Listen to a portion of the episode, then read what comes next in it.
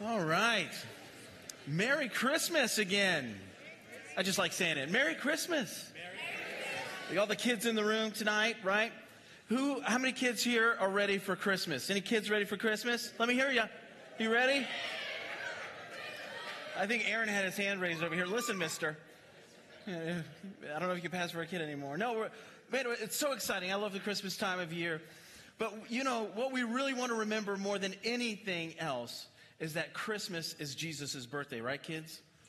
This is when Jesus came to earth, Emmanuel, God with us. But we all love a great Christmas gift, right? Have you ever received that, like, that perfect gift? I mean, it's the one that you've been wanting. You didn't even know you wanted it, but somebody in your life knew. Somebody, somebody had watched, had listened. They know you. They love you. They care about you.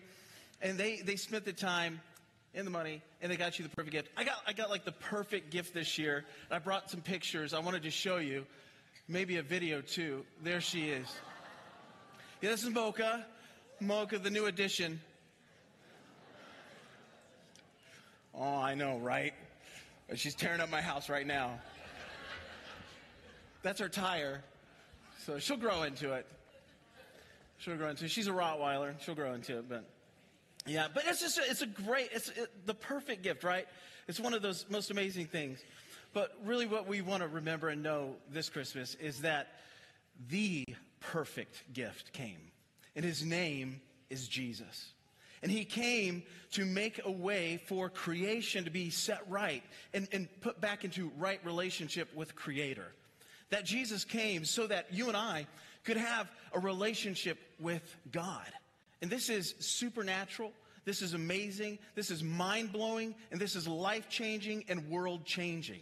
So today we're going to be in Luke chapter 2. So if you have your Bibles, go ahead and open up to Luke chapter 2. We're going to look at the Christmas story. But I want to pull out some things that I think are really, really amazing about the Christmas story. All right.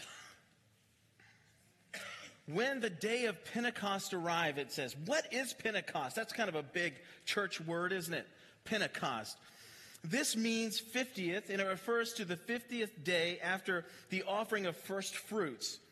It's one of the three major festivals that the male Jews celebrated. They had to all come together at this time at Pentecost. So all male Jews from all over the world, all over the known world, would come together to celebrate Pentecost. So you can imagine all these people getting together, friends from around um, the world, maybe family members getting back together again, kind of probably like what we're experiencing right now at Christmas time. I know at my house I have people in from Indiana and people from Cincinnati at my house. It's great and love seeing them again.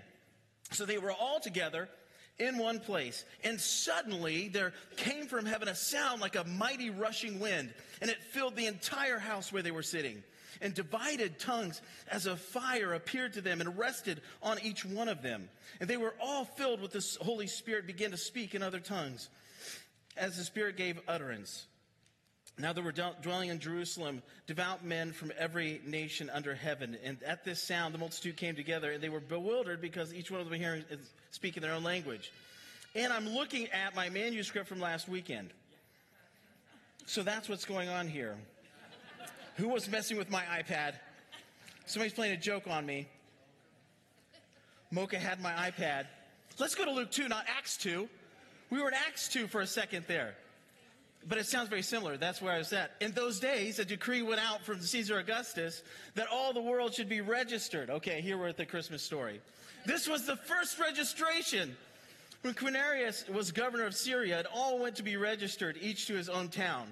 And Joseph also went up from Galilee, from the town of Nazareth to Judea, to the city of David, which is called Bethlehem, because he was of the house and lineage of David, to be registered with Mary, his betrothed, who was with child. And while they were there, the, the, time came for her to give birth. And she gave birth to her firstborn son and wrapped him in swaddling clothes and laid him in a manger because there was no place for them in the inn. All right, the first thing I want to pull out about the Christmas story here in Luke 2, not Acts 2, in Luke 2 is some of the most amazing prophecies and supernatural things we have in all of Scripture. Just in that short part that I just read you from Luke 2, we have so many prophecies being fulfilled. And these prophecies were given 2,800 years before Jesus ever came on the scene. This is one of the most profound things we have in the world today, not just in Christianity. This is one of the most profound, supernatural, miraculous things that we have in all of the world. So let's look at some of these prophecies. And as you came in, you should have received a program, and you can follow along, take notes in there, and follow along with me. And the first fill in your notes is this: is that Jesus' birth fulfilled thousands of years of prophecies and promises. Jesus' birth fulfilled thousands of years of prophecies and promises. One of the first ones we see is actually in Isaiah 9 6. Isaiah being written 800 years before Jesus came on the scene says this For to us a child is born, to us a son is given, and the government shall be upon his shoulder. And his name shall be called Wonderful Counselor, Mighty God, Everlasting Father, Prince of Peace. This is astounding. Isaiah, a prophet, 800 years before Jesus, well, he's not even, I mean, in the world, he hadn't even been thought of.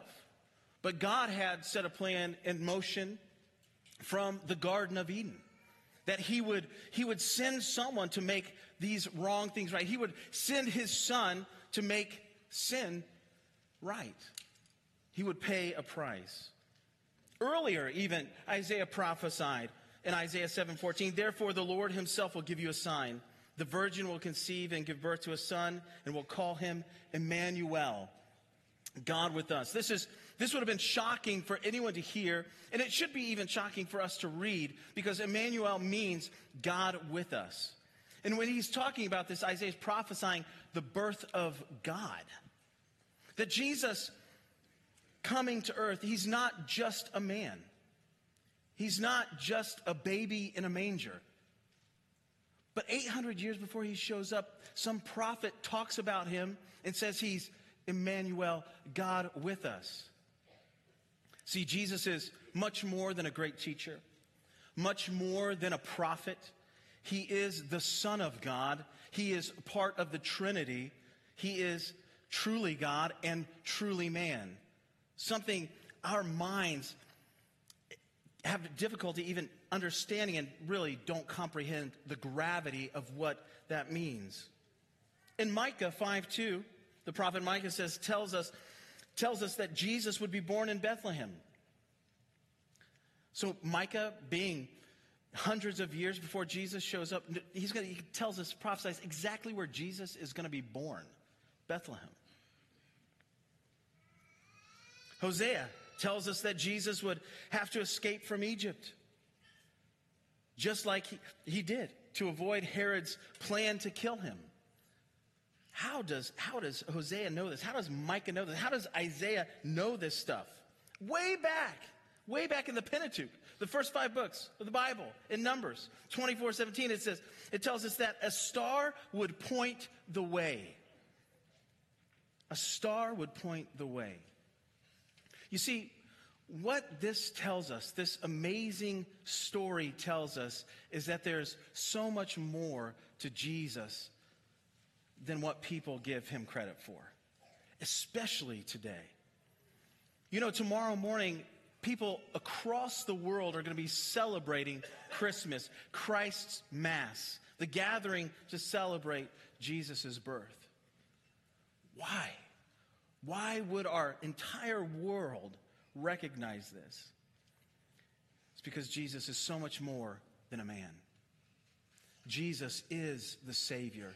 Jesus is our Savior. I could go on and on about prophecies all throughout the Old Testament given hundreds of years before Jesus came. But what I'm really trying to point out to you is this miraculous supernatural power of God. This isn't, this isn't just about Christmas trees. This isn't just about gifts and generosity and kindness. Those are all great things.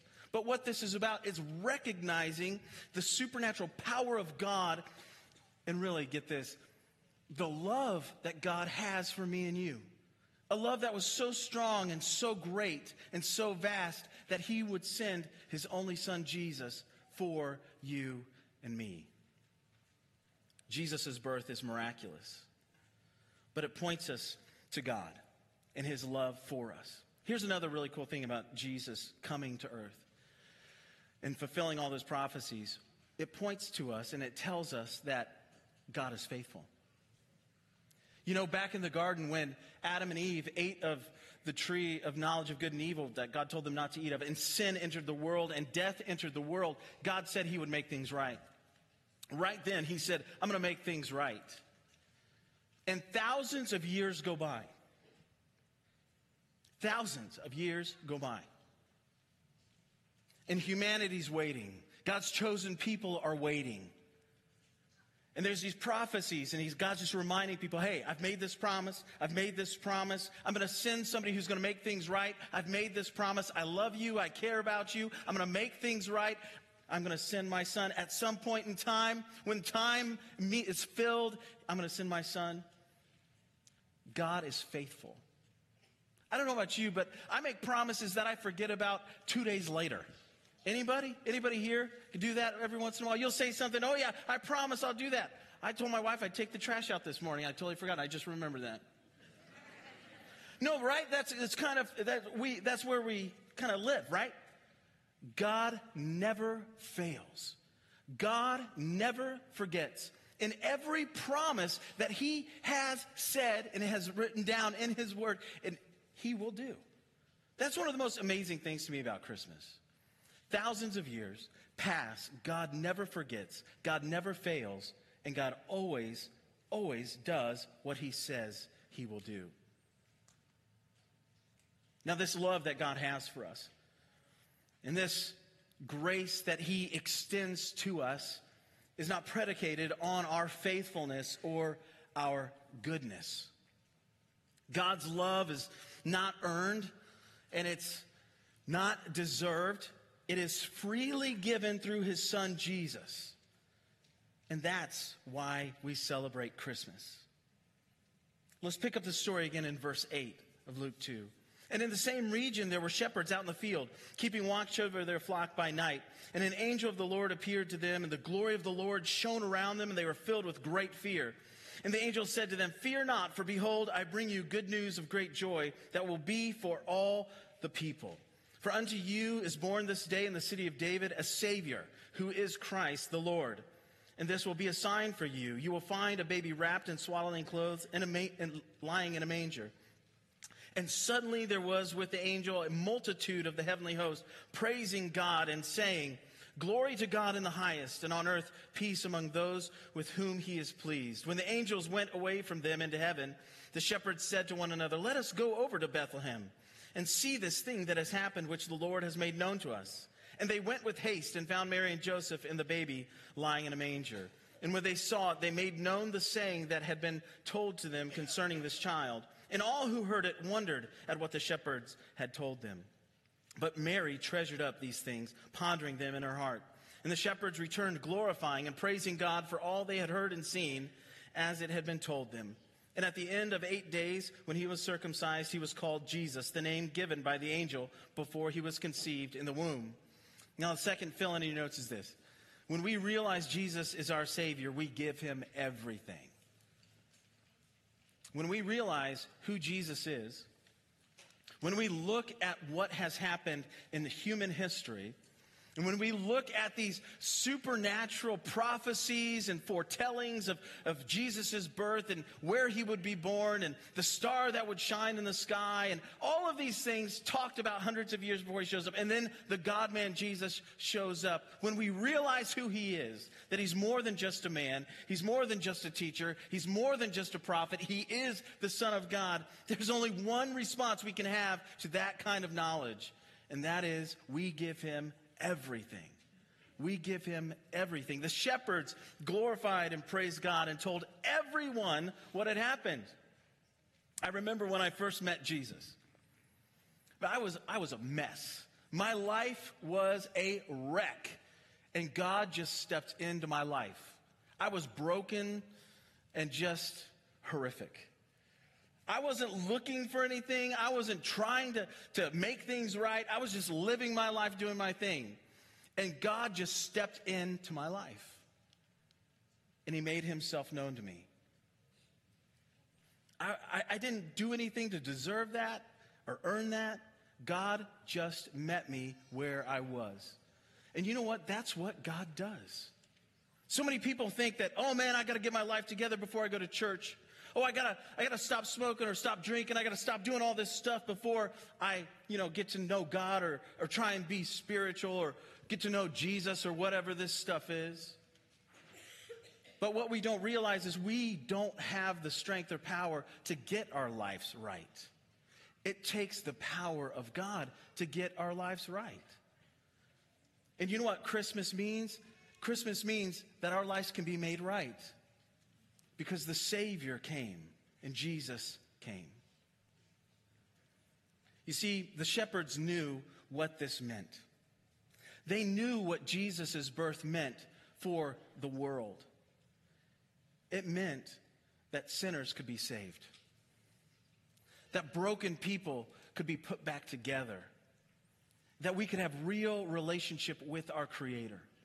And I, I don't know where you're at in your life today, but I, I want you to hear one thing tonight. It's just one thing Jesus loves you. That's just the one thing I want you to walk out of here with tonight is that Jesus loves you. And he loves you so much that he died on the cross for your sins and for my sins. For any, anybody who would turn to him and confess and, and accept him as Lord and Savior and turn from their sins. His love is meant for you. God sent his only son, Jesus, so that you and I could be forgiven. So this year, let's not just give gifts this Christmas, but receive the gift of Jesus this Christmas. So if you don't have a relationship with Jesus, it's as simple as acknowledging who he is the Son of God, who lived a perfect life that you and I can't live, and then died a sinner's death that you and I deserve. And three days later, after he was crucified, he rose from the dead, supernaturally resurrected from the dead, and then ascended into heaven, now sits at the right hand of God the Father, interceding for us because he loves us. And he's inviting you this Christmas into relationship with him.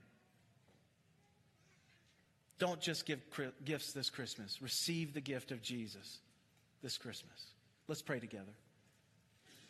Heavenly Father, we thank you for your Son, Jesus. Lord, we want to give you all the glory and honor and praise for all that you've done for us. And I just pray for everyone here right now and everyone watching online, Lord. I pray that you would reveal yourself to them right now that the miracles that you have done, the, the virgin birth of Mary, and all the prophecies that foretold of Jesus' coming, when he would come, the star that would shine, where he would be born, who he would be born to, all of these things miraculous, pointing us to Jesus, the Messiah, the King of Kings and Lord of Lords, Emmanuel, God with us. God, draw us to you as only you can do, Father. And I pray for those that are giving and turning their lives over to you right now, Lord. Do that work in their hearts. And for us who know you, Father, grow us deeper in you. We praise you and glorify your name. Amen.